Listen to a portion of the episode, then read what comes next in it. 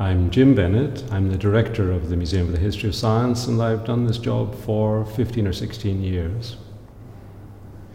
The museum is a department of the university. In many ways, it's like any other academic department. We teach students in the history of science, we do research, but we have this special feature that we open our departmental doors to the public. So we open six days a week. People can visit us free of charge. We have five or so public galleries. We have a whole program of public events and exhibitions. And we're like the other museums of the university in that respect.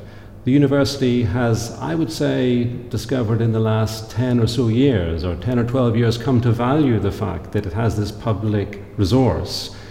The university can, can welcome members of the public in to enjoy its facilities and, uh, and uh, appreciates the richnesses of the. Uh, of the collection and appreciate them in an academic environment.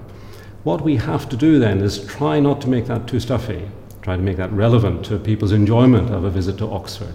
So we have to try this rather um, difficult balance between being interesting and even entertaining, but at the same time having some worthwhile content. The museum is very successful at the moment. Um, we had 140,000 visitors last year. Since we opened our recent special exhibition in the last four weeks, we've had 18,000 visitors just in four weeks. And, and to be honest, at present, we're having difficulty thinking of the future because we're doing our best to keep up with the present, if that makes sense.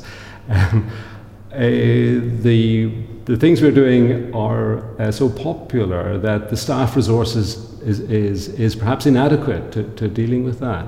Um, so I think the, for the future we have to stabilize. We have to. We've we've found uh, a formula of uh, within the public interest that's that, that, that's working for us, and we have to go with that to try to continue with exhibitions that are both a bit edgy and different from what happens in the rest of the university, um, but also, as I said, have academic content. So people are learning things. There's a strong educational element to a visit to the Museum of the History of Science.